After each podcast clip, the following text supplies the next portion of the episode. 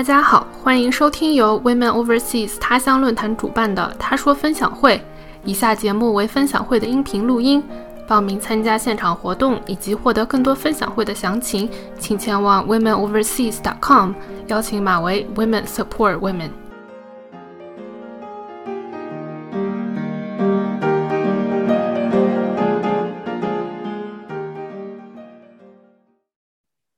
大家好，欢迎啊来到我们他说分享会的第十一期第他乡论坛。论坛是由几位目前生活在美国和英国的女性发起，希望为女性提供一个私密的、可以自由表达、彼此支持、共同成长的平台。论坛讨论和关注的话题不仅限于职业、学业发展，我们希望论坛成为大家在异国他乡的一个心灵家园。嗯，论坛会定期组织分享会，今天是我们的第十一期分享会。前几期的话题有涉及到有趣的工作、不同国家的移民政策、职业发展的不同方面、道路等等。欢迎大家在论坛中搜索“他说分享会”，可以找到所有的音频和文字分享。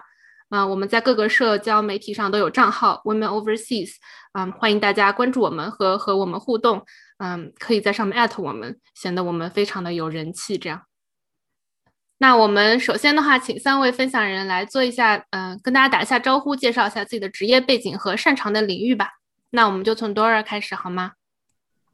嗯，好的，谢谢 Simona。大家好，非常开心今天可以在这里和大家相会。那我是 Dora Chen 啊，我呢是在美国加州湾区执业的一名心理治疗师啊。那我在这里有我自己的一个工作室，叫做 Compassion Counseling。啊，我的职业的专长呢，主要是做 anxiety stress management，啊，就是焦虑和压力的情绪管理，啊，以及呢一个非常重要的方向就是创伤方向的治疗，嗯，然后以及还有一些关于 identity issues，比如说一些啊 gender identity 啊，culture identity 啊，或者是 sexual orientation 这样的类似的方向。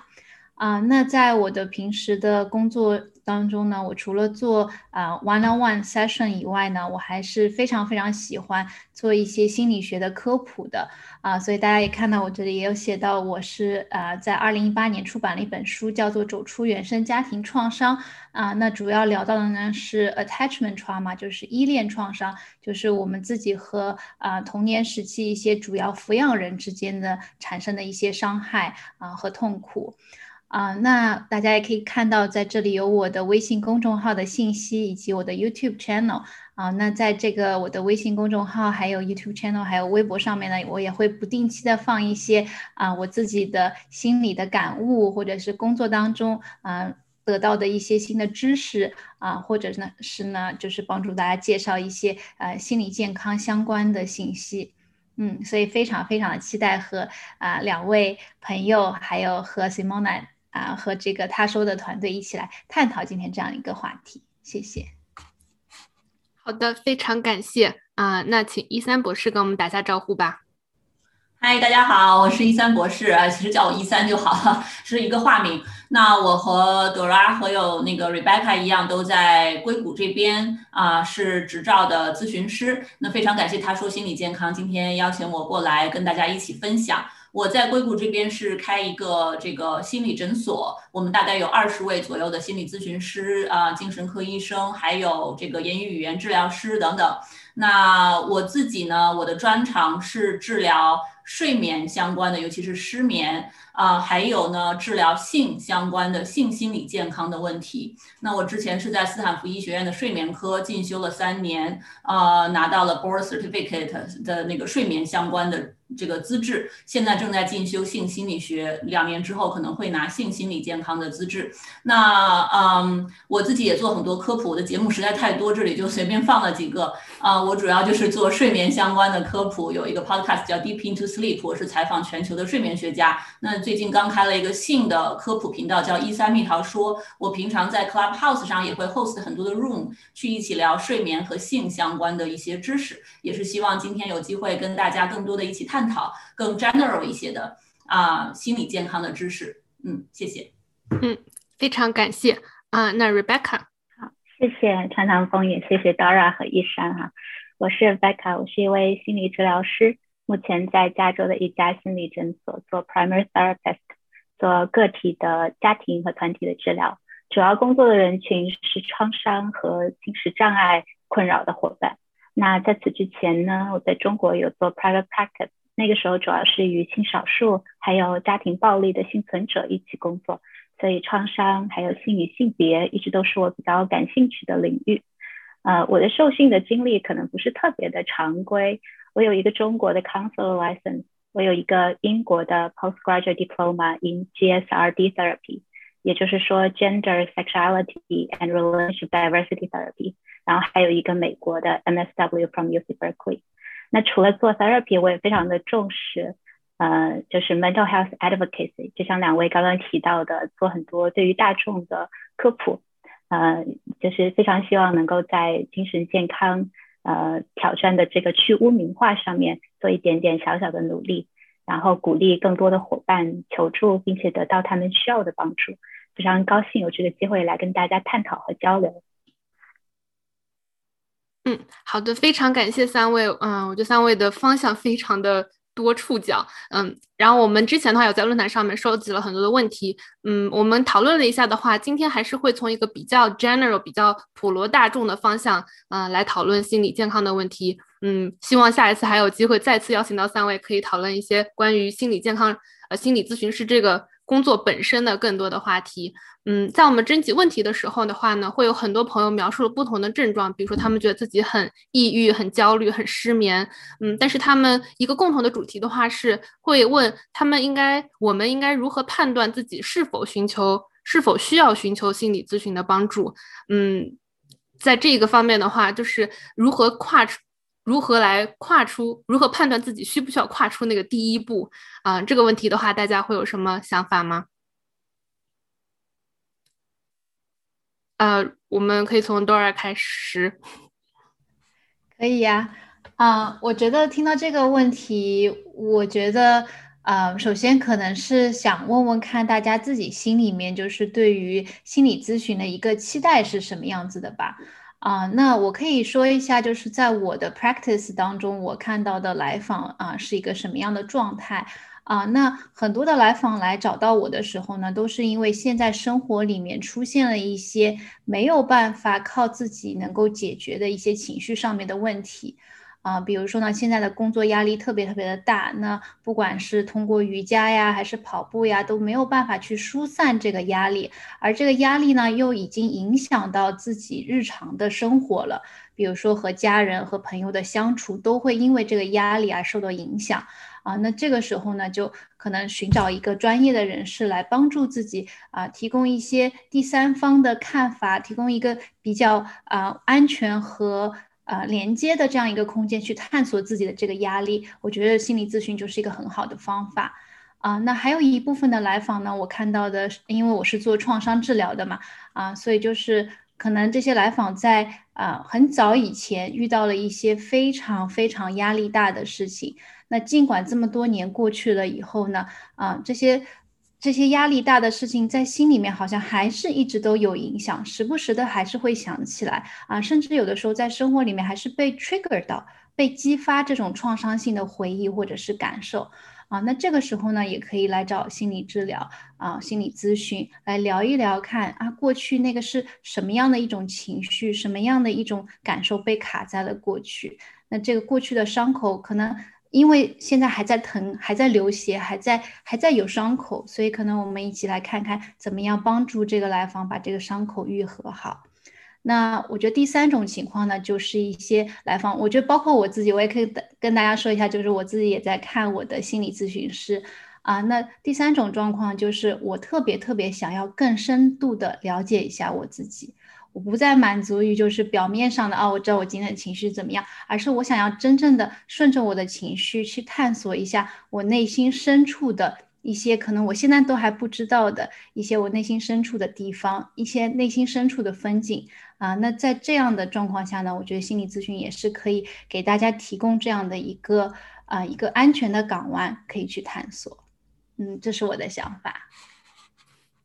谢谢，我就说的好有诗意呀。那一三博士呢？对我简单的讲一下，一般就是比较从实际的角度来讲，啊，如果大家有抑郁、焦虑、失眠等等，什么时候去看呢？就是最严重的就是当这些症状已经影响到了你白天的正常的功能的时候，它影响了你的 function 的时候，啊，比如说拿失眠啊，因为我做失眠的比较多。那如果失眠的话，其实从诊断上来讲，就算你睡不着啊，什么有这些失眠的症状，但是如果它不 bother 你，你自己觉得。不困扰我，我没关系啊，我白天照样该干嘛干嘛，我心里也不难受。那它不构成临床上的失眠诊断，你也不一定要去见咨询师。有些人他真的就睡四五个小时，他开心的不得了，没关系。但是如果 你自己觉得非常的不爽，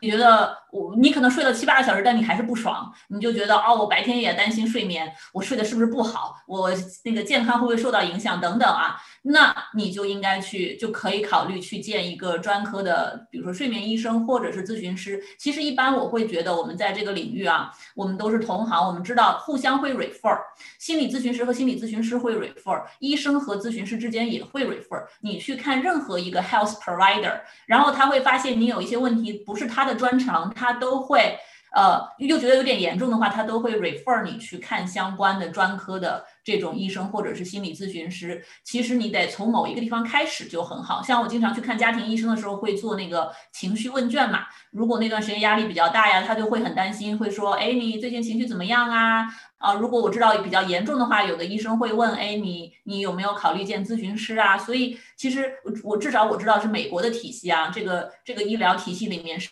一个很。啊，multidisciplinary 的这样的一个合作的情况，嗯，这是我的想法。嗯，好的，谢谢。那 Rebecca，你在工作中见到的会是什么样的情况呢？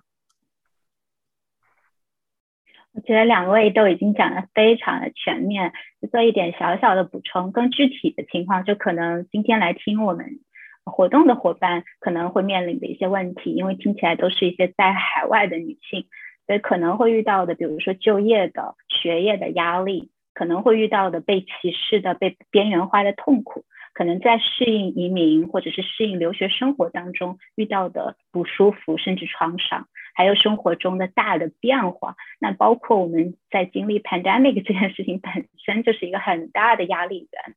所以这也是一些具体的场景。那呃，我我非常喜欢，就是 Dora 刚刚点点到，就是如果你是只是想了解自己，不一定是说我生活中遇到一个我完全解决不了的问题，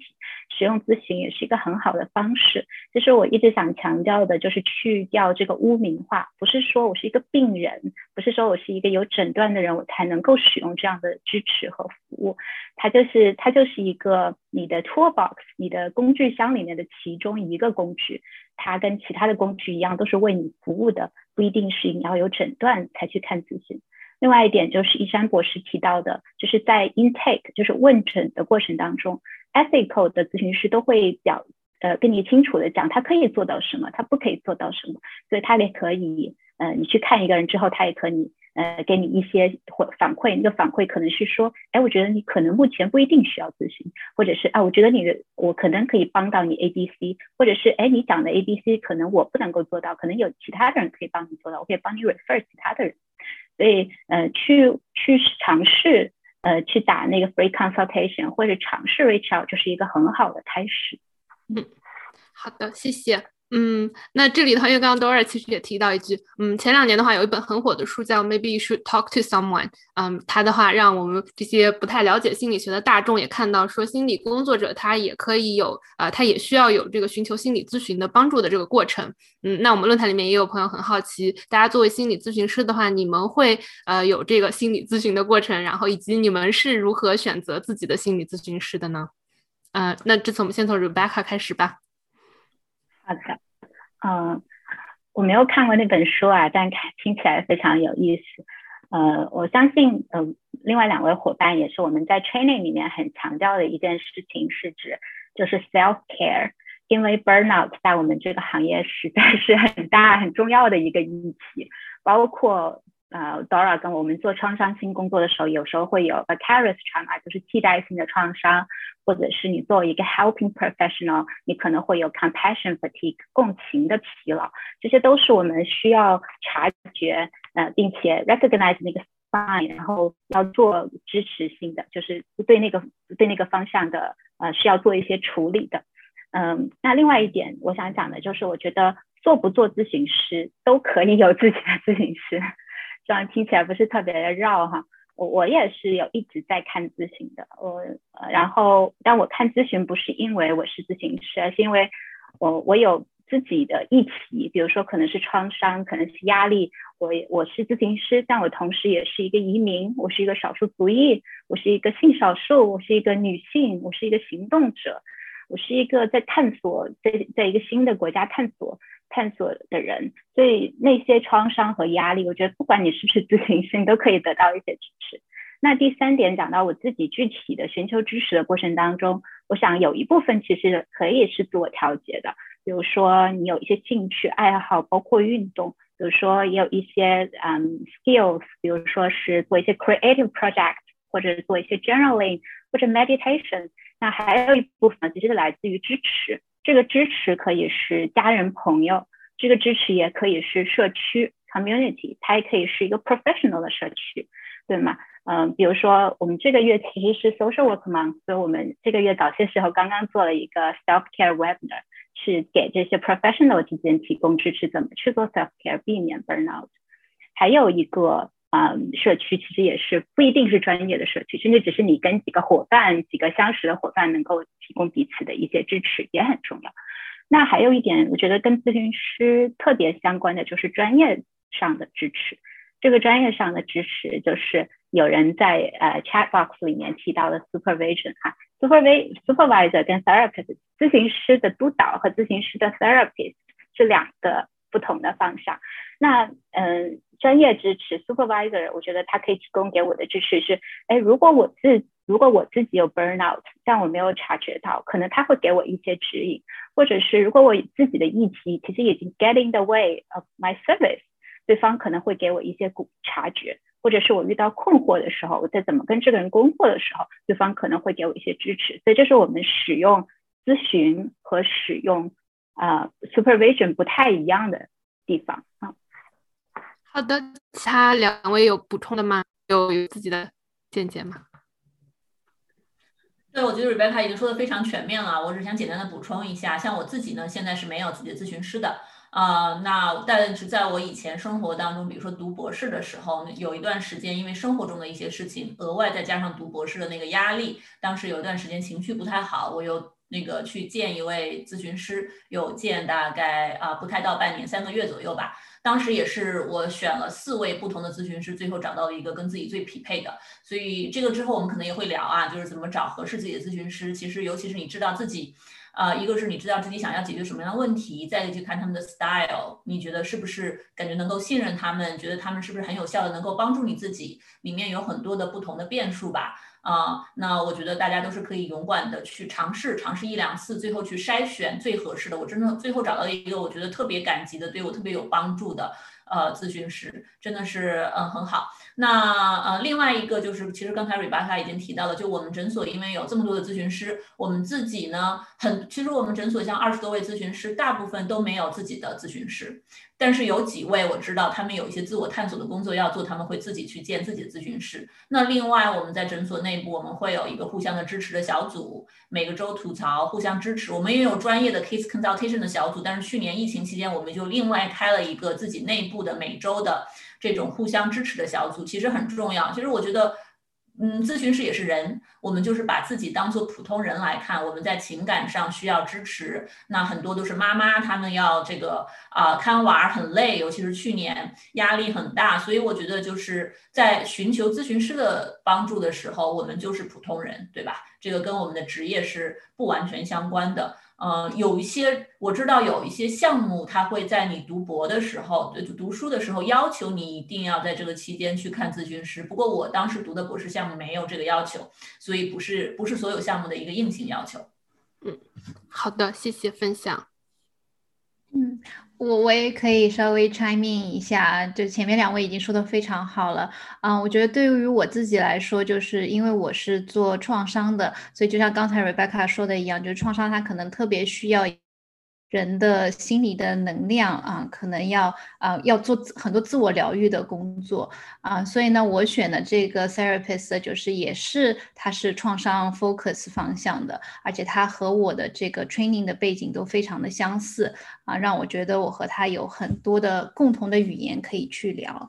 啊，那除除了我这个 therapist 之外呢，我自己因为我是私人职业嘛，所以有的时候就会觉得确实是蛮孤单的啊，特别是这个疫情一开始了以后，这个整个办公室也都不去了啊。那在我的。自己的 practice 当中呢，我其实有两个 consultation groups，就是一些其他也都是私人职业的一些一一些小伙伴，我们也是生活当中的朋友，那我们就会聚在一起，有的时候就是哎，就是聊聊家常，就是吐槽一下，然后同时我们也会有一个比较正式的一个 clinical consultation，就聊一聊我们在咨询的这个临床工作当中遇到的一些问题。啊，那与此同时，我还有一个自己的 consultant，就是这 consultant 就有点像 supervisor 的一个角色，但是因为我已经 license 了嘛，所以他不是我的督导，他只是就是我有问题去 consult 他。那这个 consultant 他也非常非常的专业，就是有的时候我当我跟他 consult 的时候，他会跟我指出来说，OK，这个不是你的。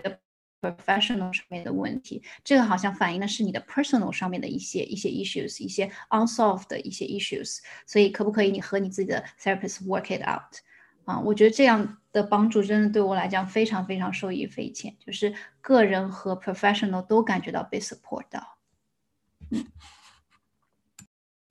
好的。啊，那我觉得听到心理咨询师也有一个很强大的 support network，感觉非常的好。嗯，OK，那如果我们现在已经决定了我们要开始找心理咨询师了，嗯，像我们刚刚也看到，我们今天来的大多数可能是一些啊，像我们这个年纪的 young professional，然后大家都生活在中国以外的地区。那在嗯寻找心理咨询师的时候，大家就会有疑惑，我们是不是应该找一些跟自己语言相通，或者说是文化背景相通，嗯的心理咨询师？那在这方面的话，我不知道在你们的 training 中会不会有这一方面的 training，呃，以及你们觉得我们有必要一定要找一个呃跟我背景类似的心理咨询师吗？同时，呃，作为心理工作者的话，如果是你们在面对一个呃跟你完全语言不通，sorry，语言 native 呃 language 不是一样的，然后呃文化背景也完全不同的人，你们会觉得会比较困难吗？还是会觉得 it's okay，嗯，都是一样的？怎么，一三博士先说吧。好的，可以啊。我觉得首先我讲一下，在我们受训的过程中，呃，因为我是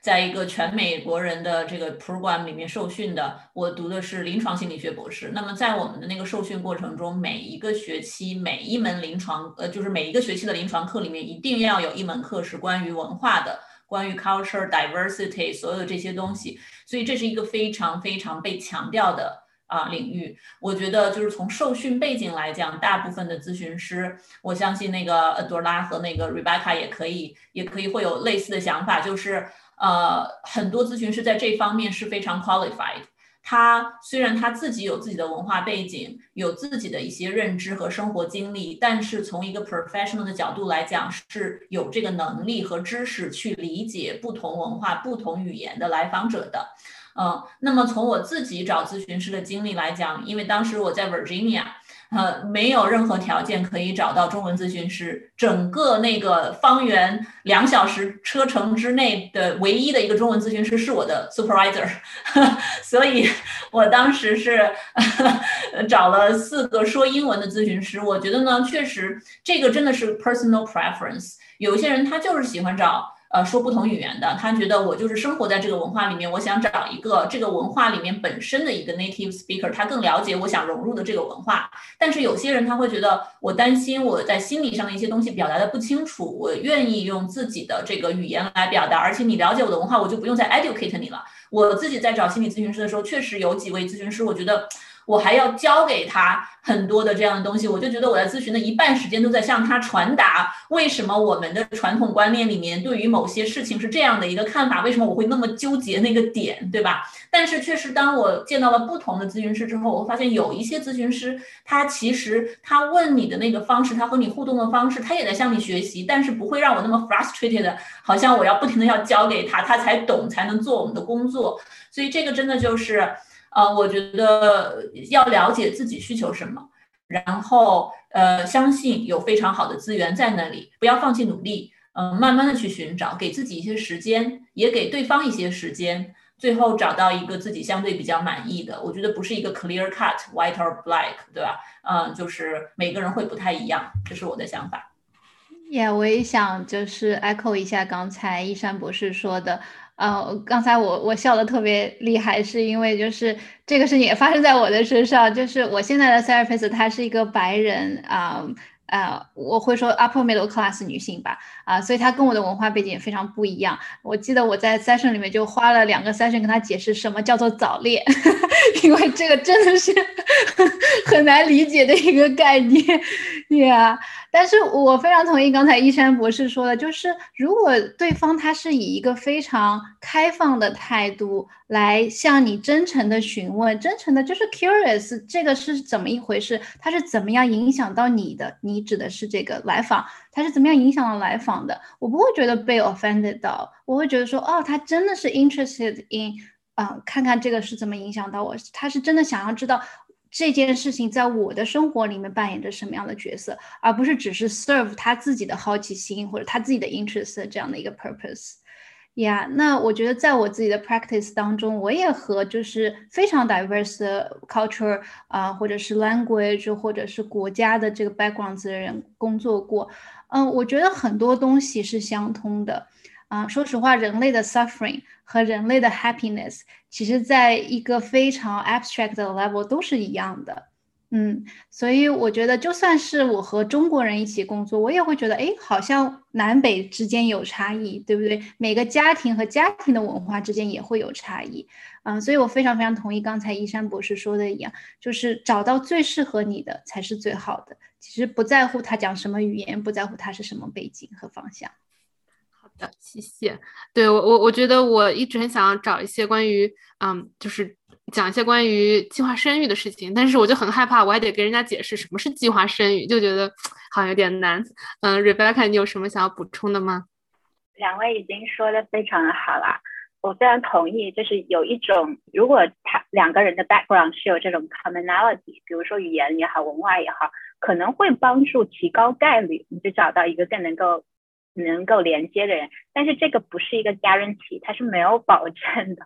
其实我也遇到过同样文化背景讲中文的，但是我觉得没有得到支持和连接的情况。那还有一个就是 Dora 讲的，就是呃这种真诚和好真诚的好奇，就是 cultural humility。我觉得是一个对我们所有人的职业者来说都是一个持续的过程，它不是像我相信以前的概念更像是 cultural competency，就你抵达了，你学习了就可以了。可是 cultural humility 更像是一个持续的过程，我持续的带着好奇心，真诚的好奇心，而这个对于就算我们好像是来自同一文化背景的人来说，也是需要带着这样的好奇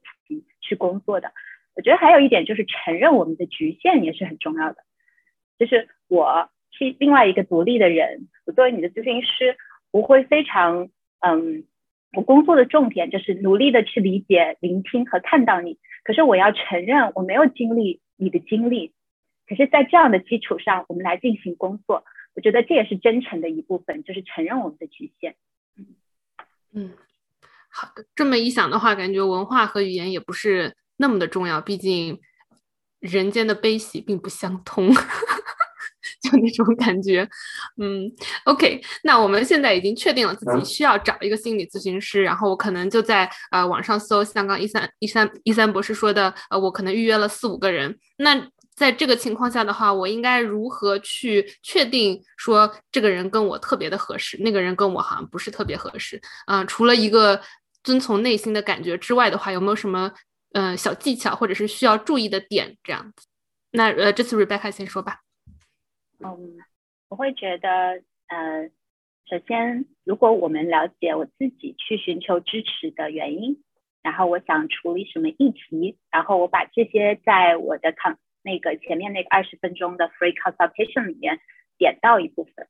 嗯，然后听一听对方是不是有相关的领域和经验，这一点可能是有帮助的。第二个可能有是有帮助的，就是你在跟他这个 consultation 的过程当中，他跟你的互动会不会让你感觉是被听到的？真的也会呃给我一些感觉，是不是我们适合 match 的？呃，还有一点就是，如果你自己有非常强的 preference，比如说有些伙伴就我就真的非常讨厌 CBT，那我去找了一个正好是 CBT skill based 的一个一个 therapist，可能这种 match 的过程会比较痛苦，或者是说我就是一个我每次 session 完之后都想得到一些很具体的 skills take away，但我又找了一个 somatic base 的一个 therapist，所以我可能我得到的东西就不太一样。所以我觉得如果能够让对方知道你的 preference。对方可能，如果他是一个 ethical therapist 的话，他也会给你一些反馈和信息。还有一点我想讲的就是，大家对于心理咨询的期待，呃，就像一山博士刚刚讲的，我我之前也试过，就是四个才找到我合适的，就是可能一开始真的会有一些 trial and error，是 inevitable 的。我觉得可能心里的期待要调到那个地方。还有一点就是，心理咨询它很经常，如果不是所有的话，它不是一个 quick fix。它真的不是一个 quick fix，呃，很难一次性的解决大的问题啊。那除非唯一的例外可能是一个 crisis intervention 的情况哈，但绝大多数情况它都不是一个 quick fix。所以我觉得那个那个，而且有时候也需要给一些时间去让症状好起来，有时候也需要给一些时间去让你跟对方建立起联系。呃，我知道有些伙伴会使用的一个词就是你多你有多 willing to surrender。可是我不太喜欢 surrender 这个词，因为我觉得可能有一个 power dynamic。可是我想的是，你有多愿意去相信这个过程，trust the process。这个也对于最后我能从这个里面 benefit 多少是有很直接的关联的。嗯，好的，谢谢。啊，那一三博士，如果可以的话，你可以给我们分享一下你当时的经历，然后你为什么觉得另外三个人不太合适吗？嗯，可以啊，就是我当时，嗯。我当时也是，其实人生中第一次找咨询师啊，所以呢，我自己大概知道我要解决什么样的问题。我其实本来也没有想过要找那么多，我当时是，而且很难排队。你想那个 Virginia 的 town 多小啊，呃，大家都排的好满，所以我其实基本上等到我那个事情都快过去了，我的情绪平复了才找到咨询师。那我当时只约了一个，也是一个白人老太太，人非常的 nice。我我其实就是后来发现，我这个咨询师一般见个 intake 见一次，最多两次，我大概就有个概念，我们的这个 flow 怎么样。有没有感觉对我有所帮助？那啊，我的前两个咨询师就是那个老太太，我见了一两次，觉得她就是很 nice 而已，而且就是真的是看每个人啊。我个人不太喜欢，就是她边讲话，她不跟我有视线对接，她是不停的在纸上写写写写写，写整个 session 的那种。然后我个人不是很喜欢这种风格。呃，跟我自己的受训背景也不太一样，我更偏 CBT 一点嘛，我更偏就是不是挖掘童年，而是更多的去我们来真正的解决问题，我的情绪怎么去处理，我的压力怎么去应对，我现在的症状怎么去减少，对不对？我不需要你跟我深挖我的过去的过去的过去啊，那他的这个风格和我的受训背景还有我期待的不是很符合，而且预见可预见的是非常长程的一个 work，那我就换了一位，换了一位也是一位白人的，比他年轻一点，就是中年。那可能风格就跟我相近，我其实跟他做了相对比较长的时间，可能能见了能有两个月，但是。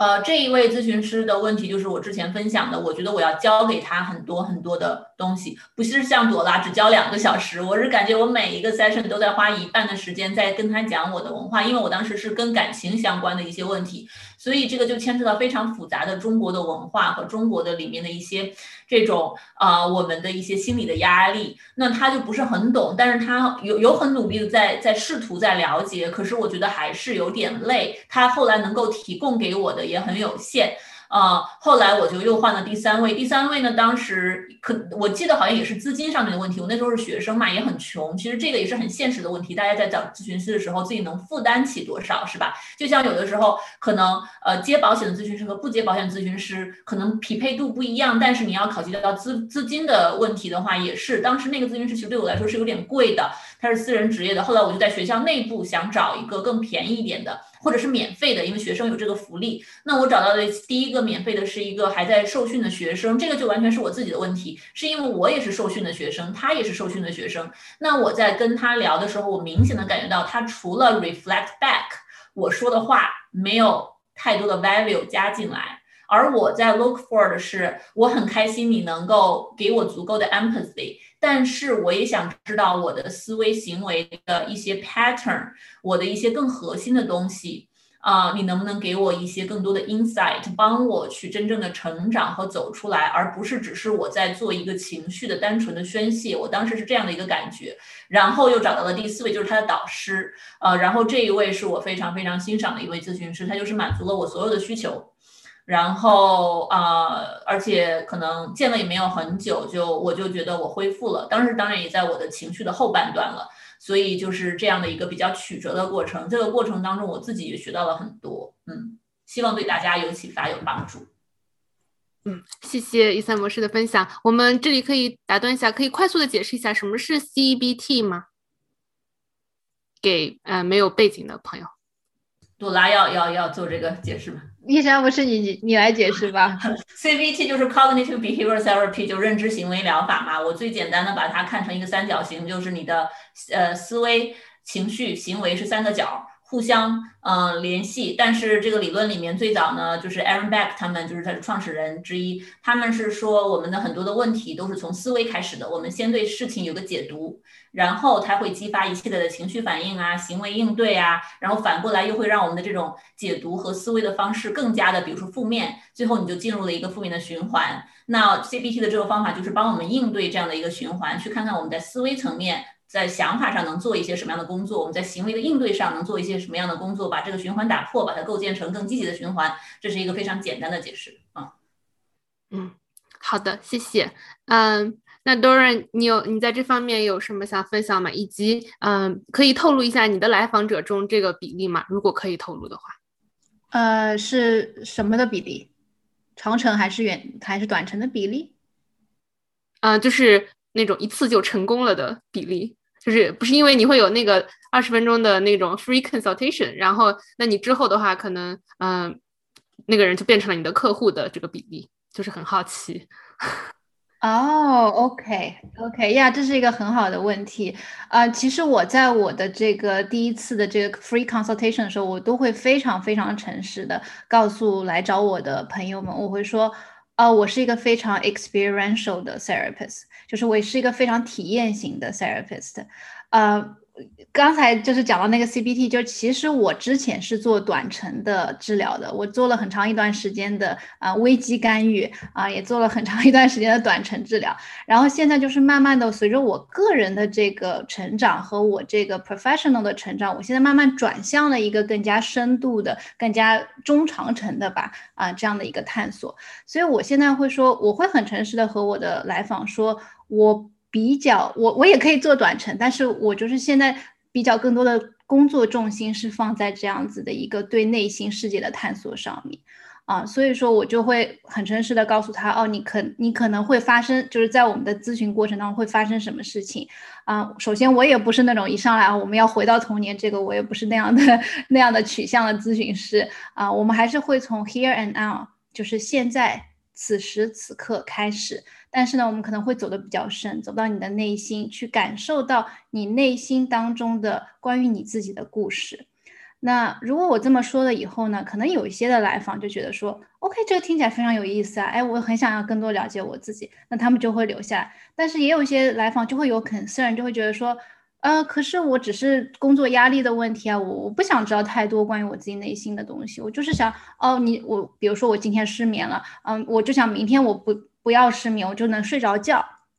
你可不可以帮助我做这个？那对于我来讲，就是失眠，它这个不是我的 specialty。那我就会跟 这个来访说：哦，我认识一个很好的心理学家一山博士，他是擅长这个方面啊，我可不可以帮你 refer 给他？因为这个确实不是我擅长的啊，所以我会说，就是比例的话，我倒是真的没有统计过这个比例，但是。我会觉得一个好的 therapist 在第一次的这个电话问询的时候，都会非常诚实的告诉你，哦，你在第一次的，你在之后的第一次的 session 你会预期得到什么？之后的 session 你会预期得到什么？大概多长时间你会觉得说心里面有一些改变？当然每一个人都是不一样，但是可能就会有一个 estimated，就是有一个大概的估计的这样的一个过程啊，然后让来访自己来选择。那如果就是而而且我也会很诚实的说，哦，我擅长是这这这几个方向。那如果你超出了我擅长的方向的话，我也会和他们说，哦，那我可以，我认识一些非常非常好的同事，我愿意 refer 你们过去。对，嗯，好的，那可以给我们科普一下，嗯，所谓的短程和长程的话，这个大概的 threshold 在哪里呢？我觉得短程的话，大我不知道其他两位是怎么想的，就是对我来讲的话，短程的话就可能是六个 session，六到十二个 session 这样子啊，然后中的中。中程就中长程的左右的话，我可能就是半年或者是一年都会有啊。那这样子就可能是一些比较深刻的问题，比如说 trauma，trauma 我觉得是很难做呃，就是短程的。它短程可能只是一个 stabilization，就是稳定下来。但是如果真的要帮助你 healing，它可能 healing 它是一个一辈子的工作，但是啊，可能就是帮助你稳定这个 healing 的 progress，那可能是需要半年到一年甚至更长的时间。好的。嗯，那最近的话，可能像刚刚我们有提到，去年疫情之后，所有的东西都变成了线上的这个服务啊，线上的一个嗯咨询。那大家在线上这个咨询方面有没有什么想跟我们分享的？嗯，会会觉得你们会觉得这个效果会有打折扣吗？就比如说，本来可能本来有一个人，你们准备六个月就把这个事情给解决了，但结果因为线上咨询，我们就拖到了九个月这样子。我打个比方乱说的，嗯，就是会有这种打折扣的感觉吗？嗯，那我们 Rebecca 先说吧。我觉得线上它会有一些限制，但它其实也有一些好处。然后我想从这两个方面都讲一点。嗯，它的限制当然是，嗯，本身是一个三 D 的全息的一个感受的信息，就是如果是线上的话，可能你得到的那个信息 就少了很多。嗯，然后还有就是有时候会遇到技术的问题，它的连接它也会是一个问题。还有就是干扰可能也会比较多，嗯，不再不再像是两个人在一个实体的空间里面，啊，更方更好的去保持那个空间。还有是有些伙伴他是觉得他自己的空间是不安全的，尤其是如果你在跟一个伙伴工作，那他可能会有室友，或者呢他可能有这种 abusive partner 在附近，就算在隔壁的房间，他可能也是觉得不安全的。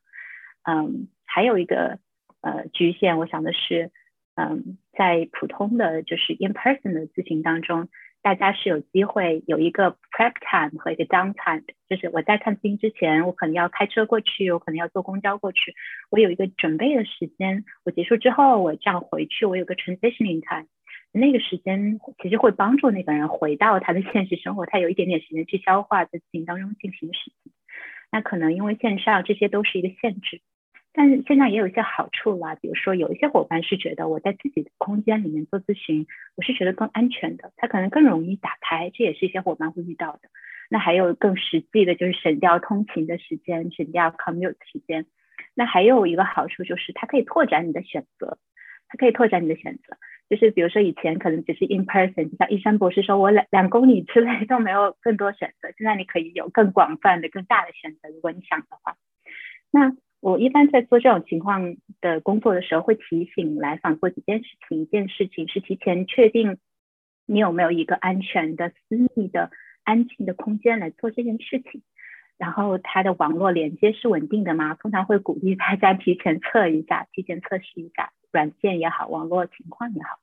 还有就是，我也会建议大家，就是你关掉你的 notification，这样减少一些 distraction。尤其是如果你用手机或者是电脑的话，常常会有其他的信息冒出来。嗯，还有就是，我们也会做一个 backup plan，就是如果不小心掉线了，我们怎么办？我是不是可以就是打个电话给你过去？啊，所以我们会做这样的计划。还有就是，我也会建议大家做一个 prep time。呃，做一个 plan 或 for downtime prep time，就是开始之前，是不是其实你可以提前给自己一些时间做一些准备，整理一下思绪，或者做一个简单的 meditation，或者是结束之后，可不可以自己准备一个 ritual，我要做一件什么事情，然后在我回到我的生活当中，呃，之前做一些准备。所以这是我想到的部分。嗯，谢谢，我觉得非常的有用。那另外两位，嗯，有什么想要补充的吗？我觉得瑞巴克说的已经非常全面啦。我我个人的感觉，尤其是从失眠的角度来讲，完全没有影响，因为它本身就是一个 CBT for insomnia 这样的一个方法，基于 CBT，然后本身它视频和线下是一样的，而且它是一个短超短程的治疗，就像刚才 Dora 说的那个短程，我失眠的治疗还要更短，基本上一次到四次之间就可以痊愈。嗯，那这个线上线下没有什么区别。嗯，所以我个人的这个感觉，因为我还我还有一个专科是儿童心理学，因为我的博士后是在儿科做的，做了一年。所以当我见小孩子的时候，尤其是七八岁、八九岁，up to 到十三岁这个年纪，我还是有好几个的。我发现做视频的时候会很困难。虽然有一些线上的游戏可以跟他们互动，但是他们同时会开着 YouTube 呀，开着其他的东西呀。他们好不容易可以用爸妈的电脑了，对不对？然后 做着做着咨询，但是他们会跟我 share，他们会说：“你看我的这个游戏，你看我的这个 YouTube，导致我们整个 session 就没有办法很有效的进行。”所以我现在还是有在办公室里见儿童，这是我能够呃感受到的一个比较受局限的地方。嗯，好的。他们一般都看什么视频？就是他们喜欢的动画片啊、游戏啊，小男孩会给我给我看那种打斗的那种游戏，我咣咣那个机枪在那里，搞得他都听不见我说话。然后小女孩就是其他的一些这个很简单的小游戏，他们都能很开心，就就觉得 他们他们会把我当成给我 show off。你看我最近又做了什么？你看我最近喜欢什么？这个是好的，这是一个 good 的那个 relationship。但是我就没有办法做很多的干预进去。我这个有时候我也会比较的 frustrated。我在想，我们一起画个画吧，我给你读个故事吧。他们说不要不要，在屋子里就不会有这个问题，对不对？但在线上就我我的这些东西。肯定没有他们那些 video 有趣。嗯，好的。嗯，Dora 有什么要分享的吗？我觉得你的那个 back 呃 background 非常的好看。啊，好，谢谢。对，这就是我今天 client 的 background。嗯，我觉得对于我来说还是会有一些些影响的，因为我刚才也说到，我是一个体验式的 therapist，所以其实我的整个的咨询的空间就是这个整个咨询体验的一部分啊，所以我也非常的注意，就是要把我这个线上的这个 presentation 也布置的非常的温馨啊，和我其实和我的陈设和我的办公室里的这个主调是差不多的。嗯，然后作为一个创伤的咨询咨询师呢，嗯，在线上的时候，其实它本身它这个物理上面就有一个 disconnection，啊，就是我和来访他毕竟不是在一个空间里面啊，所以呢，其实我觉得这也蛮考验我的想象力和创造力的。啊，所以在咨询的过程当中呢，我也就慢慢的想象出来，发明出来了很多其他的办法，让来访和我感觉到是我们是在同一个空间里面。比如说，我们会做一些 mirroring 的活动，就是我动一下，他也动一下，我们俩一起动一下。啊，或者呢，有些因为呃，创伤对于一个人的很大的影响，就是会让人 disconnect from the reality，啊，所以呢，一旦我发现说，因为我们都是视频嘛，所以我能够注意到，哎，我的来访好像他的身体和他的感受是脱离的这个状态的时候，我就会知道说，哎，你是不是有一点点脱离的感觉？好，那我们就请你去厨房拿一个柠檬过来尝一口柠檬的味道，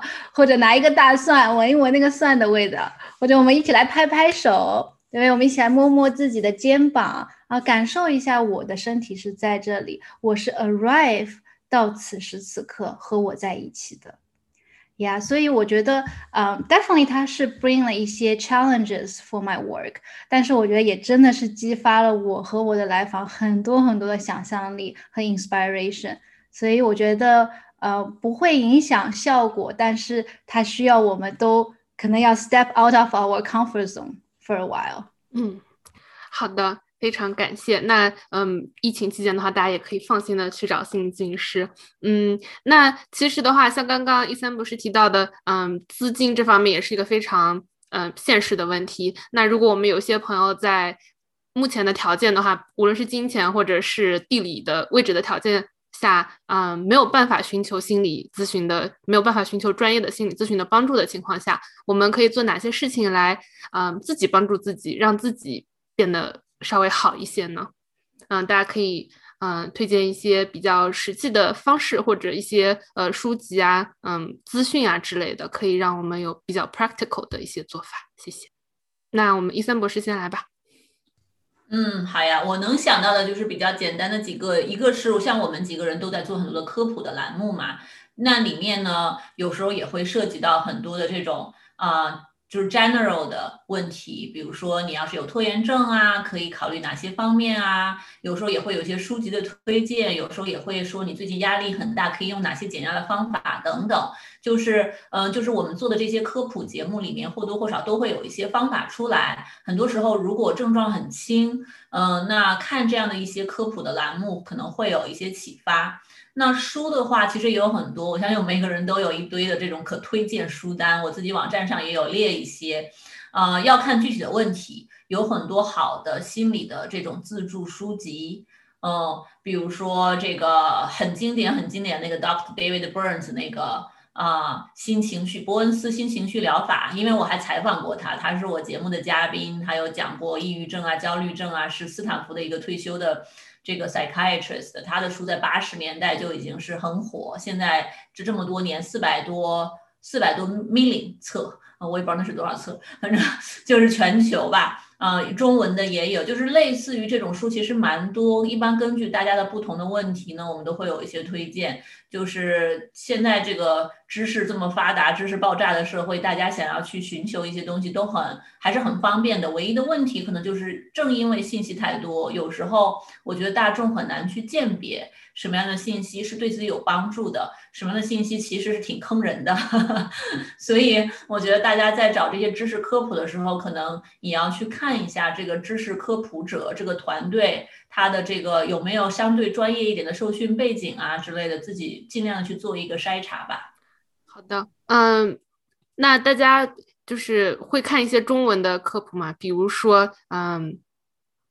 哎，我突然间忘了他们叫是一个一个比较有争议的那个团队的东西。算了，我们就不引战了。呃，对，Know Yourself，呃，那个是一个比较有争议的国内的一个团队。还有武志红是吗？我个人不喜欢武志红。嗯，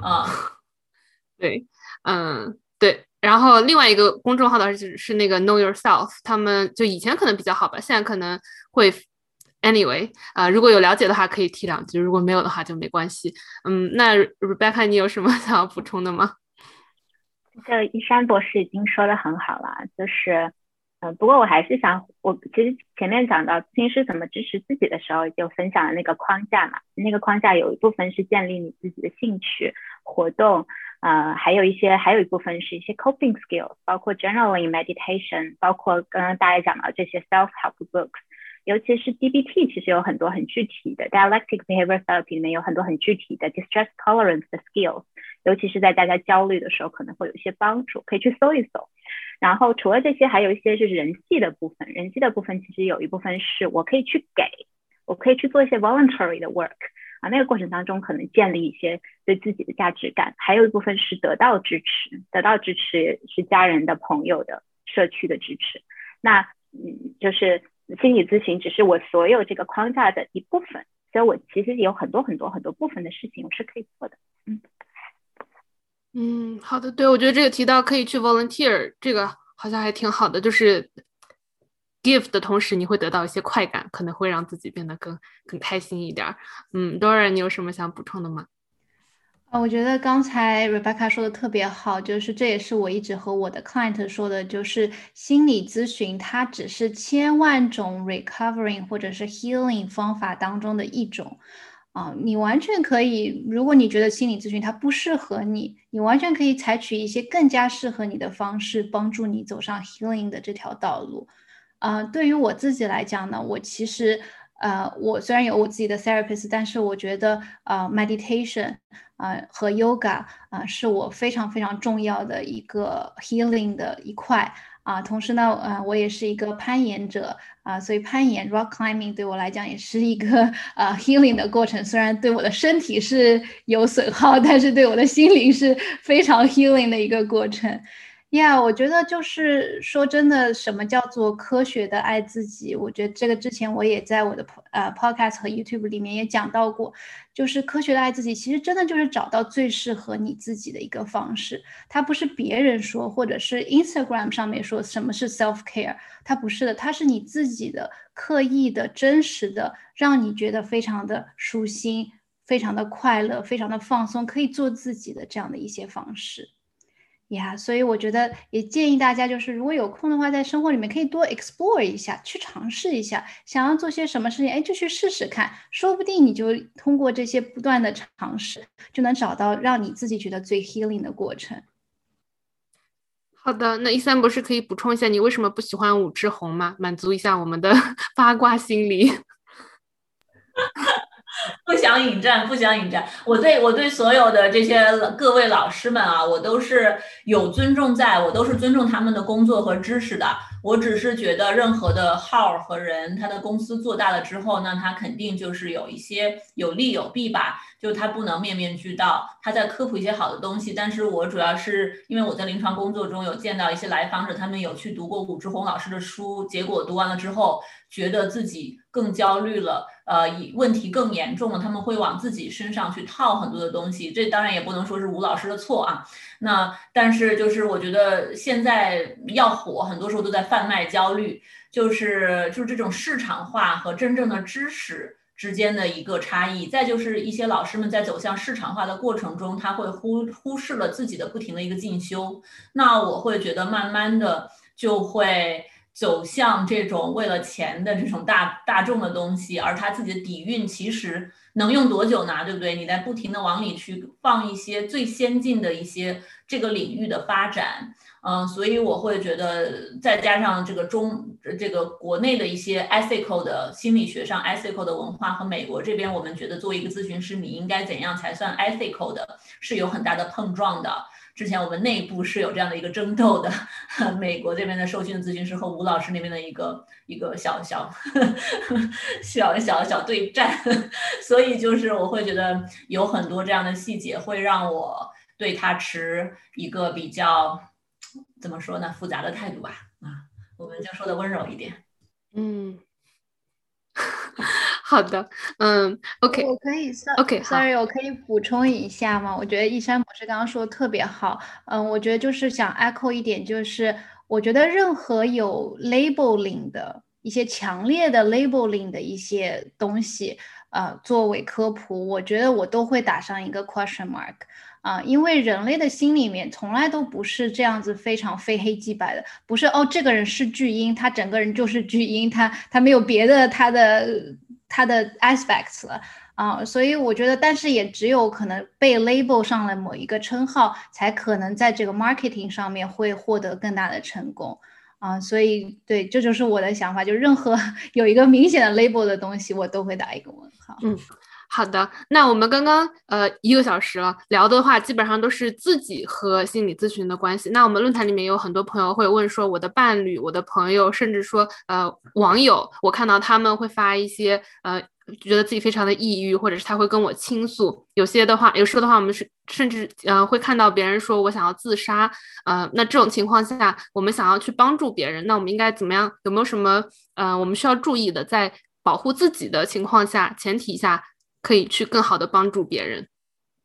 这个的话可能有不同的情况，大家可以挑一个你比较想要说的 aspect 来说。那多少你要先说吗？嗯，好，可以先说。嗯，我可以说一下就是 crisis intervention 这个方面啊，因为之前我做了很长一段时间都是这个危机干预啊，我是在就是危呃自杀干预中心工作的。啊，那当时我们其实也接到很多的电话，就是说，哦，不是我要自杀，而是我的朋友、我的家人他想要自杀。啊，那如果一旦你身边的人有这个非常 serious 的想法，他说出来了，而且他也有 plan 啊，或者他甚至说也有 means to do the plan，比如说他说，哦，我想要用枪自杀，而你确实知道他家里有枪，啊，那在这样的情况下面呢，其实就是我们的。对这个人的危险的程度的评价，其实就是非常高的，它是一个非常 high risk 的 situation。那在这种 high risk situation 下面呢，它不是一个平常人没有受过专业训练的人可以应付的一个场景。那在这样的场景下面呢，一定一定是第一个你要去打自杀。每一个我相信每一个州、每一个城市、每个 county 都有这个自杀干预热线啊，包括上海也有自杀干预热线，北京也有啊，要去打这个自杀干预热线，让自杀干预热线上面的专业的人士来处理这样的问题。啊，那如果不是这么高危险的一个情况，就比如说我的朋友就一直和我说啊，好抑郁啊，好想死啊，但是我好像也没有什么呃计划，但我就是有这个这个想法啊，就是有这种情绪没有办法疏解啊，那我想说，作为一个朋友的话，definitely 你可以在这边作为一个 support 给他，你可以倾听他，你可以安慰他。我觉得这个真的是你你可以做的最好的了啊。那但是怎么样去解决他这个问题，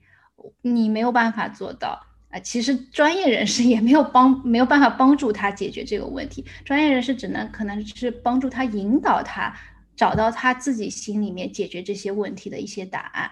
啊，所以呢，可能还是可以去劝说自己身边有这样困扰的朋友去寻求专业人士的帮助啊，也让他知道说，OK，如果你想倾诉，我会在这里陪着你啊。但是呢，可能未来的路呃是要你自己去走的啊，尽管很艰辛，我知道，但是我会在这边陪着你。好的，嗯，那我们 Rebecca 和伊森博士，你们谁想要补充吗？当然说的很好，就是在危机干预的过程当中。怎么去支持？我觉得尤其是最后一点，就是关于了解自己的局限。嗯，因为有很多伙伴可能在支持人的过程当中，自己是很耗竭的，甚至最后自己是有很多 guilt，觉得我是应该做更多，或者我怎么没有留住他？那我觉得 Dora 讲那个话是非常非常对的，就是一个人其实不太会因为你的某个话或者是某个行为决定他的命运。嗯。所以我就意识到这个局限性，虽然一方面是特别懂大家想要支持别人的心，但一方面，我想我很喜欢这个问题的前提，就是在保护自己的前提之下来帮助他人。那我听到我看这个问题里面啊，Dora 讲的一方面是如果是危机的干预，那我想讲另外一个方面，就是如果你是一个家属，你身边不管是你的伴侣还是你的呃父母亲人，他有这样的挑战，我觉得可以做的事情。一个是学了解一些呃信息，了解一些信息和支持，比如说识别嗯他的一些 sign，然后提醒他吃药复诊，提醒他看，当然这是他可能已经在自己呃治疗的过程当中了，但是还是需要提醒的，提醒他去吃药或者提醒他去复诊。然后还有一点就是，很多时候他可能并不需要你给他建议。你做 A，你就会开心一点。很多时候可能他并不需要你给建议，然后有时候对方可能甚至会觉得有更强的羞耻感，就是你怎么不能开心一点呢？其实这样的话虽然是来自于关心，可能也可能，但是一定，但是可能会让对方感觉到更多的羞耻和负罪感。那有时候陪着他，就是坐在那里倾听，然后我听到你了，我而不是我一定要给你找一个解决方案，其实就足够了。就足够了。还有就是，我觉得作为家属的、作为支持者的时候，你也可以从跟这个人，就跟你亲爱的人，他的 therapist 的团队保持沟通。呃，就是甚至是有一些部分是，可能有一些有些人的痛苦其实是跟家庭的关系有关，所以有一些治疗的 program 里面也会包括做家庭治疗。那你可以去参加这个家庭治疗，本身就是一种支持。嗯，还有就是，我想除了跟呃团队、跟 treatment team 沟通之外，还可以跟他本人沟通，就是有没有什么事情是我可以做的，呃，我可以做什么来支持你的？即便有时候他会觉得我没有办法讲出一个具体的事情来支持我，可是你表明的是，你这样说其实会让他感觉到你的支持。那还有一点就是，我觉得作为生活在这样的伙伴身边的你，其实是很辛苦的，超级超级辛苦的。就是除了我可能，如果我怀着我来我来拯救你的心来做这个支持，往往会感觉到很挫败。这是第一个期待的调整。第二个是在这个过程当中，我可能我的自己的生活、我的工作也要做出一些调整。我可能也有什么什么，很多时候我觉得很痛苦、很焦虑。我可能觉得我都想替他受这份苦，但是我没办法。就我我可能自己要经历很多很多很多的情绪，所以呃一方面是保留，我会鼓励大家保留自己的生活，就是你的生活，你支持它是你生活的一部分，你还可以有自己的兴趣、社交、你的空间，你为自己保留时间，你需要休息，这是很重要很重要的。那还有一部分可能就是寻求支持，这个支持可能是你去跟你的朋友得到一些情绪的情感的支持。这个支持包括，比如说，你可以得到你的咨询师的支持。我在支持我爱的人，这个过程当中，我有很多焦虑和压力，我怎么办？我可以得到咨询师的支持。我甚至也可以加入一些 supporters community，有很多就是我们都是在支持有这种精神挑挑疾患挑战的家庭，我们能怎么样去相互支持。所以，我我想讲的是这个。嗯，非常感谢。我觉得，对有朋友说每一句是他的心声，哦，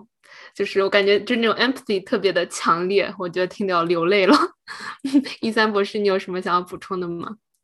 我觉得 Dora 和 Rebecca 说的非常非常的好啊，我也非常的赞同。那他们都讲了说我们要怎么做，可以怎么做。那我只是想简单的提一句，就是我们要避免怎么做。这个我跟那个 Doctor Burns 之前采访时也有聊过，就是真的是就是很多时候我们为了表达关心，但是我们表达的方式不一定是对方容易接受的方式。比如说朋友经常和朋友家人经常跟这个情绪很不好的人讲说会过去的。哦，这没有什么。你看你的生活多好呀，帮他们看到他们生活，你看这里那里那里都很都很这个，别人都多么羡慕你啊，对吧？所以这都没啥，你这为啥还不开心呢？我觉得这种话其实 还还蛮伤人的。对于现在那个当中的人群来讲，呃，就是虽然你是好心，但是对方感觉不到你的理解和支持，所以我觉得这些些坑吧，大家要要小心，要注意。呃，另外一个就是简单一点，就从另外一个很简单的这个睡眠的小角度切入的话，就是我注意到有时候，因为我们会有些 stigma，对于心理或咨询或者心理的这种寻求帮助，甚至跟家人以外的人去说自己内心的一些东西，大家都有一些顾虑，觉得可能很羞耻啊，或者担心别人怎么 judge 自己。有时候睡眠反而是一个很好的切入点，或者跟这相关的一些躯体上面的一些症状，对不对？就有些人他明明你能看出来他很抑郁啊，或者很焦虑啊，有一些情绪的问题，但他不愿意去面对，也不愿意去寻求那方面的资源。诶，反而如果他睡眠不太好，同时啊，那你要是跟他讲说，我我去调一下睡眠，他会觉得哦，这个可以，这个我可以跟别人讲，我去再见人那个见一个医生去调整我的睡眠。但是通常他来见我们的时候，慢慢的等他睡眠治好了，他慢慢的就会接受说，哦，好像我的情绪确实有影响到我的睡眠，那他会更愿意去做一些 next step 的一些 work。就有时候我们作为家人朋友啊，也可以去观察，不要硬推他们。他们如果不愿意选咨询师，有时候也可以从其他角度去入手，嗯，帮他们一点一点的去增加这种接受度吧。这是我能够想到的，嗯。嗯，对，确实就是如果嗯听到那种哎，你这有什么呀？就是你的生活已经非常好啦，你想想这个，就是会觉得挺难受的。嗯，那我们呃刚看到我在看我们 chat 里面的问题，如果大家有什么问题的话，也可以在 chat 里面提问。嗯，我们来看一下，我们时间问各位老师。嗯，有一位朋友想问的是，如果他呃。感，因为我们其实论坛里面也会有人说，他们会自己感觉自己要不要查一下有没有 ADHD 啊，或者是会不会有点 autism 的那个 spectrum 之类的。嗯，那就是呃，这位朋友问的是，如果是啊已经确诊，或者是感觉自己被确诊了这种，感觉自己有这些问题的话，是不是应该嗯自己一直 stuck 在自己的这个 identity 上 identity 上面，就觉得我就是。嗯，autism 还是应该从嗯多关注一下自己有什么影响日常生活的心理和行为方式，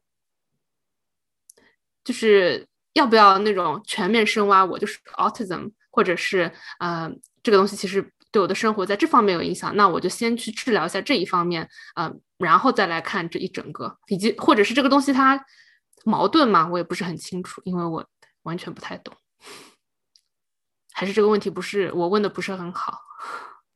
我可以聊一下，因为呃，作为那个这个我们 PhD level 的话，我们会做很多这样的诊断，像 ADHD 的诊断和 ASD 的诊断，一般都是由就在美国是由这个临床心理学的博士来做，所以我们专门这些这些测试我们诊所都有，也有专门的自那个心理学家在做。那我个人对于心理诊断的呃作用呢，我是觉得。并不是为了诊断而诊断，并不是为了标签而诊断。我们要 go through 那么复杂的一个八小时到十六小时的 full psychological assessment 去做一个诊断的目标，是为了有一个 treatment plan，有一个 intervention plan。就是说，很多人在寻求诊断的时候，很多时候他不是说啊，我就是想知道我是怎么回事儿，这只是代表一部分人，大部分的人是因为他生活中受到了一些。阻碍、困惑，他觉得 something wrong with me，好像我生活中就是不太对劲儿，我的工作生活受到了影响，那我特别想要 figure out 到底是怎么回事，他们会来寻求这样的一个诊断。那当他们得到诊断之后，很这个诊断之后都会带一定的 recommendation 啊，有有时候他们也可以去找专门的人去看怎么去针对这个诊断。首先是有没有确诊，是自己想的还是真的能够确诊？那确诊了之后，有非常非常多好的干预的方法，可以帮他们去 target 他们生活中碰到那些问题。ADHD 和 ADHD 也不一样，ASD 和 ASD 也不一样，它是一个 spectrum。所以就是说，有的 ADHD 的人他就是很 disorganized，但有的 ADHD 的人，尤其是小时候没有被诊断，成年以后他回溯一下，他觉得哎，我可能有，但他这么多年其实自己 manage 的还 OK，对不对？意识到一个程度不太 OK 了，那他可能有其他的一些问题。那不一定是 disorganized，所以就是根据他具体的诊断强弱，呃，更好的理解了自己之后，他可以自己做一个选择，有有目的性的、有针对性的去帮自己来恢复。所以并不是说我给自己贴个标签儿就行了。但我觉得很多时候心理咨询师做的一个工作，也是帮他们理解自己的诊断，帮他们接纳自己的诊断，然后看看在这个诊断基础上给一些希望。有什么样的方法可以去处理这样的一个诊断？因为这都不是世界末日啊！硅谷很多人都或多或少，我们都是说在开玩笑，说都在 ASD spectrum 上，大家不都生活的很好？还有很多未被诊断，等孩子被诊断了，我们经常在儿科的时候就说：“诶，这个小孩被诊断了。”我跟他的父母聊，我们都会觉得这个父母可能也在 spectrum 上，但从来没有被诊断过。就是其实这就是一个标签，你自己怎么去？认识他，理解他，你能做一些什么？我觉得都是相辅相成的。有时候我们陷在里面出不来，是自己把自己逼到了一个角落里面。我们贴上标签就摘不下来了，我们觉得我就没有救了。这跟大家对这些诊断的认识有限也有关，就觉得这好像是癌症一样的东西，但它不是。嗯嗯，好的，非常感谢。因为我们论坛里面这两天确实会有好几个这样的帖子，我也挺好奇的。嗯，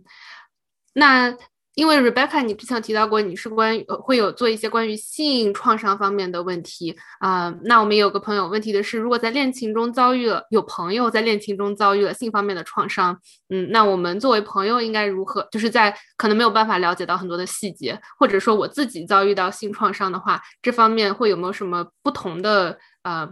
解救方式吗？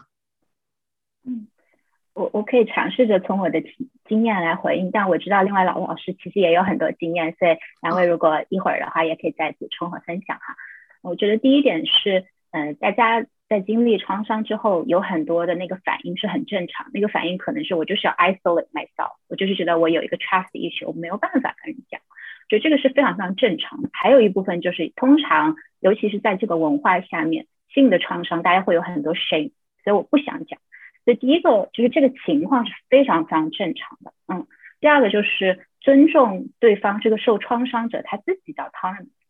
他是一个受害者，但他更是一个幸存者，他并不是一个没有任何 agency 的人，嗯。所以说，我觉得尊重他对方，包括提供一个空间，他要不要讲，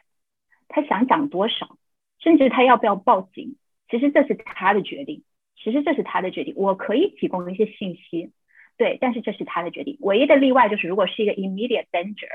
如果你知道这个人马上 immediate danger，那你那个时候当然是可以报警的。那还有就是让他知道你要，你可以让他知道你在他需要的时候是可以支持他的。当然，这个支持他也是基于你对自己的 capacity 的评估，我可以支持到什么程度。嗯，你可以询问对方，问他我怎么样可以支持你。这个有点像我们之前提到的，如果你是家属的话，你可以询问对方。嗯，那这个支持他有各种方式。就是他诉说的时候，我不评判，我不评判，尤其是在一个一个这么敏感、这么多 shame 关于的话题，避免要问这种问题，比如说避免问你为什么不离开，你为什么当时不这样做，你怎么不那样那样呢？这种问题其实是非常非常呃更多的加深那个 shame 的，在避免问这样的问题。还有就是当他不诉说的时候，也尊重他，OK。然后他流泪的时候，如果他觉得安全的话，你可以给他一个握手或者给他一个拥抱。但也要提醒，就是很多人如果是遭遇性创伤之后，他可能觉得身体接触是不安全的，所以这个也是要跟对方沟通和确认，或者只是沉一起沉默着待着，你在那里就很重要。或者还有一些场场景是你们去做一些其他的事情，一起做饭，一起出去走一走，不一定是要关于谈论创伤这，都是支持。还有一种支持当然是更直接的，就是你可以搜寻和提供资源。这个搜寻和提供资源包括有一些机构，有一些热线，然后还有一些专业的支持。那最后一点就是，嗯，支持者的自我照顾啊，跟前面讲到的，如果你是一个家属的话，你可能也要照顾这一部部分。但由于这个是性创伤，所以就更加要在意，或者是 be mindful of 这个 vicarious trauma。呃，因为呃，比如说你听到很多细节，然后你反复的听到这些细节。可能会让你觉得很辛苦，然后内心感觉特别特别的耗竭，所以也会鼓励大家察觉自己，然后也了解我的局限和边界。我今天下午两点到五点我可以支持你，可是之后我没有办法，嗯，但是我让你知道两点到五点我是可以支持你的。就是还是那句话吧，就 fill your own cup first。对，嗯，好的。嗯，其他两位有要补充的吗？嗯，我觉得刚才 Rebecca 已经讲的非常非常的好了。我觉得，啊，我在和创伤的 survivors 工作的时候，也是非常能够感受到，就是这个创伤对于一个人的方方面面的影响。那我觉得刚才我也看到这个 chat box 里面，就是说，哦，应该劝他报警啊，或者怎么样。我觉得很有可能当时对于这个 survivor 来讲，他不报警或者他不做什么事情。可能真的是有他自己非常深刻的理由的，甚至说这个可能不报警，他是对他自己来讲是一个 protector，是一个保护。因为我们也知道，在中国的话，如果这个事情发生在中国，甚至在美国，就都是还有很有可能再次被伤害的，很有可能再次被 ashamed 的。所以他不报警，也有可能是他心里面他这个 protector 在保护他，说不行，不可以再被受伤了。我们宁愿默默的去承担这样的痛苦。我也不能再 risk 你要再次受伤的这个危险了，Yeah，所以我觉得可能真的，我觉得 Rebecca 刚刚说的特别好，就是对于我们想要帮助的人，可能再多一份的宽容，再多一份的 compassion，再多一份的 empathy 在这里面。好的，嗯，那我们还有十三分钟，大家如果有问题的话，可以嗯提问，嗯，那这里有一个问题的话是，如果是在我们比如说家人，嗯，我们觉得他可能需要心理咨询帮助，但他特别本人拒绝这件事情，啊，比如说我自己的话，我就一直觉得我妈她需要。我觉得可能很多人都会觉得自己妈妈需要吧，嗯，但是的话，特别是像在国内，然后在小城市，他们就会对这东西有非常大的 stigma，他们就觉得我又没病，我干嘛去看医生？嗯，所以想问大家在这方面有没有什么呃实用的小 trick，我们可以学习一下。不确定是实用的小 trick，但是确实我我在硅谷这边有一些国内老人过来探亲的时候，会被他们的子女绑架到我的办公室来，碰到过好多例，就是有的是提前说服了他们，他们想试试看，有些是。就是直接就绑架来了，都不告诉他们去哪里，直接 drop 在了我的办公室，然后老人还要在我屋子里面抱怨半天，就这种都是有的。呃，这个我不确定另其他两位有没有什么观点啊？我觉得有的时候我有注意到，当实在是没有办法劝服父母的时候，有一些子女也会跟父母一起来参加 family session。哦，那他说的这个方法呢，就是去去去沟通的时候，不要说是“嘿妈，你有问题”，那个我们去见咨询师吧。有时候可以说：“哎，我觉得我们的关系可以进一步的改善啊。”我自己觉得有时候我们吵完架，我自己觉得好像压力很大呀。我有想找咨询师，我我我觉得，或者我有已经在找咨询师，但他们建议我们一起。来来见一下，看看能不能改善我们之间的关系，等等等等。有时候这也是一种比较针透的切入点，当然不是适用于所有人哦。嗯，对。那其实呃问 Chat Box 里面这个问题，我觉得也非常像，就是如果是在国内的三线城市，那这么一想的话，我觉得那可不可以我比如说我跟你约一个，然后我就把我妈也叫上，就是她从国内也打 Zoom call 进来，我们一起这样做一个 session，就这可行吗？从 legal 类来讲，应该是可行的。像我的那个失眠，我下个周要开失眠小组嘛，好多都是国内的老人，就是都是这边的子女，觉得自己国内的爸爸妈妈失眠太多年，光靠药物不行，想要来参加这样的一个为期四周治好失眠的小组。那有时候爸爸妈妈抗拒或者不知道怎么连线，那子女都会，我会鼓励他们说，作为孩子，你要不和你爸妈一起来参加算了，这样他们回家的练习能。督促他们一下，就是呃，确实很多人是这边的美国这边的人来找到我，然后想让他们国内的父母来参与，但这个可能和大家问的问题还不完全一样，因为失眠嘛，毕竟它和情绪的问题不太一样。但是如果跨国的话，我认为这个 legally 应该是没有问题，但是那也得要家长的配合嘛，是不是？也不能硬逼他们做心理咨询，就是如果人家不愿意，你强扭着来，那效果也不好呀。嗯，好的。嗯，我觉得这个给可能给大家展展开一个新的思路啊，关于帮助父母的这方面。嗯，那另外一个话题的话，我看到有两位朋友会提到说关于 political depression 这一方面。嗯，我不知道各位就是会不会在这方面有什么见解，因为我感觉这可能不知道，我觉得挺难讲的。嗯，就是大家，比如说你们的来访者中会有因为嗯政治原因觉得非常的 depressed 吗？不一定是中国人。嗯，我想说，在我的 practice 当中，我可以感受到就是移民的身份，然后还有 racism 啊，哪怕是就是 Asian Americans 或者是其他少数主义在这边，确实都是，呃，这个我觉得 political 对于我们个人的影响其实是方方面面的。啊，特别是那个时候，Trump 还在 office 的时候，真的很多很多的我的 client 都是非常非常啊受到这方面的创伤的。嗯，我觉得像这种 political depression，我觉得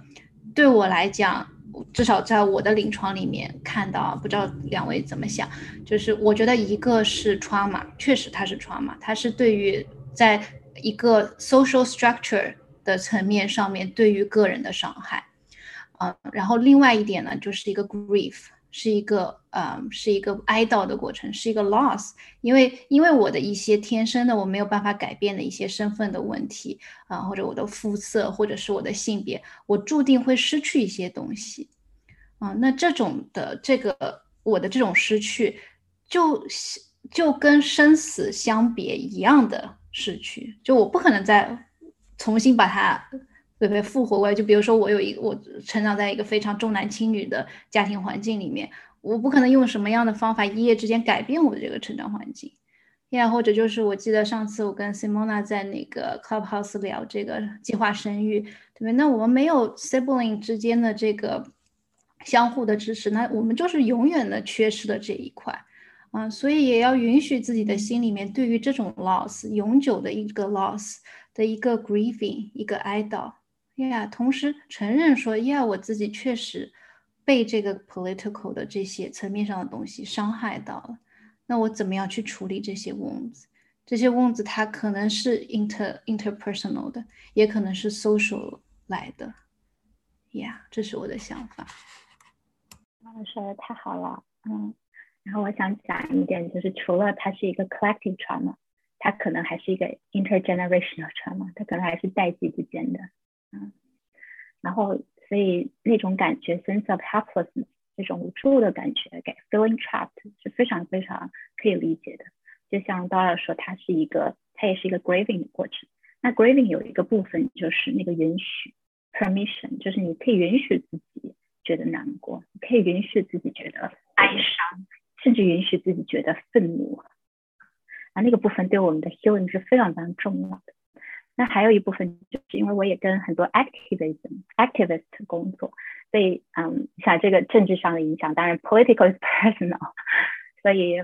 呃，我我想讲的是，有一些伙伴当他自己觉得准备好了的时候，他也会做一些 advocacy。那这个 advocacy 其实对他的 healing 来说是有帮助的。当然不是每一个人都在一个 state，也都在一个阶段是我觉得我 ready 可以做这件事情，不是的。但对于一些伙伴来说，他能够做一点 advocacy，这对于他的 healing 来说是很重要很重要的。好的，那我们还有六分钟。嗯，下一个问题的话，我觉得这个问题，嗯，可能我们可以换一种方式来问的话是，嗯，那当我们在见自己的心理，嗯，咨询师、心理医生的时候，我们是不是需要在日常生活中观察自己？就我去见他的时候，我已经特别准备好，我 ready 了，我就是跟你说，我觉得我这个东西不太行。然后我昨天发现我在做这件事情的时候，在想这个问题，然后我觉得这好像不太对。就我们需要对自己进行一个那种。特别仔细的观察分析，然后给心理咨询师准备好这些素材的感觉吗？不知道大家有没有遇到过不同的病人的不同的呃不同的来访者不同的方式？嗯，有的。我觉得这个，我据我的观察，不同的来访者会不一样。有很多人第一次来做咨询，他完全不知道该该期待些什么，该怎么样。那有的人可能来之前很紧张，做很多的准备。有很多人就那么来了，我觉得这个都没有关系。嗯，你来了之后，通过 intake，对吧？通过第一次。都是双方一个互相了解的过程。如果需要你回去观察什么，我一般都会给来访者讲，我会教给他们具体要去观察什么，有时候会做一些解释，这样会更有针对性。那也有，我也注意到有一些，尤其是偏焦虑的来访者，他们会。每一次来之前都要很仔细的准备半天，而且会跟我讲说：“哎呀，我我今天没有时间想太多。天哪，那我们要聊什么呢？”就他们好像觉得他们不带着材料进来，我们咨询师就没有什么可以 work on 的东西了。我觉得大家不需要这么紧张。其实有经验的咨询师知道怎么用好这个时间。更好的来帮助你，你其实包括我有时候见了一段时间之后，我发现跟这个咨这跟这个来访者的咨询好像变成了他问我答，这样就是一个很奇怪的 dynamic。虽然也可以就是在一定程度上很有效率解决很多问题，但是呢，这不是一个 typical 的 flow。比如说，那我们就会有一个 conversation，会在做一些 education，在一起 be more aware，看我们这个过程你舒不舒服啊？你觉得有没有帮助啊？我的一个观察是什么呀？我们可不可以去改进啊？所以我觉得大家要相信咨询师的专业性，然后就是你做准备绝对没有问题，不会伤害到你，那肯定有素材进来是好的。但是同时很多东西也也要根据这个呃干预的过程，慢慢的会更清晰一些，你自己可能也就是要对这个的。呃，准这个焦虑会小一些，不像是要来见老师，我是学生，我要把作业做好。啊，我我好像很多人觉得我要当一个 good client，并不是这个样子，就呃给自己额外加了很多 performance anxiety 的感觉。我觉得，我特别特别想 echo 一下一山博士说的这点，我也有来访，就是说非常非常仔细的准备 session。啊，我会和我的来访第一次见面。第一次正式开始见面之前，我都会说，其实，呃，therapy 它是一个非常特殊的一个场合，它还是人和人之间的交流，但是它和其他的交流可能非常的不一样啊。那在 therapy 里面，什么叫做一个好的来访？如果你非要问我什么叫做一个好的来访的话，那就是 be yourself，be authentic，那你就是好的来访。Yeah，whatever you brings, you just bring it here。Yeah，那你就是在在做一个 good therapy 了。啊，那然后我也有来访，就会说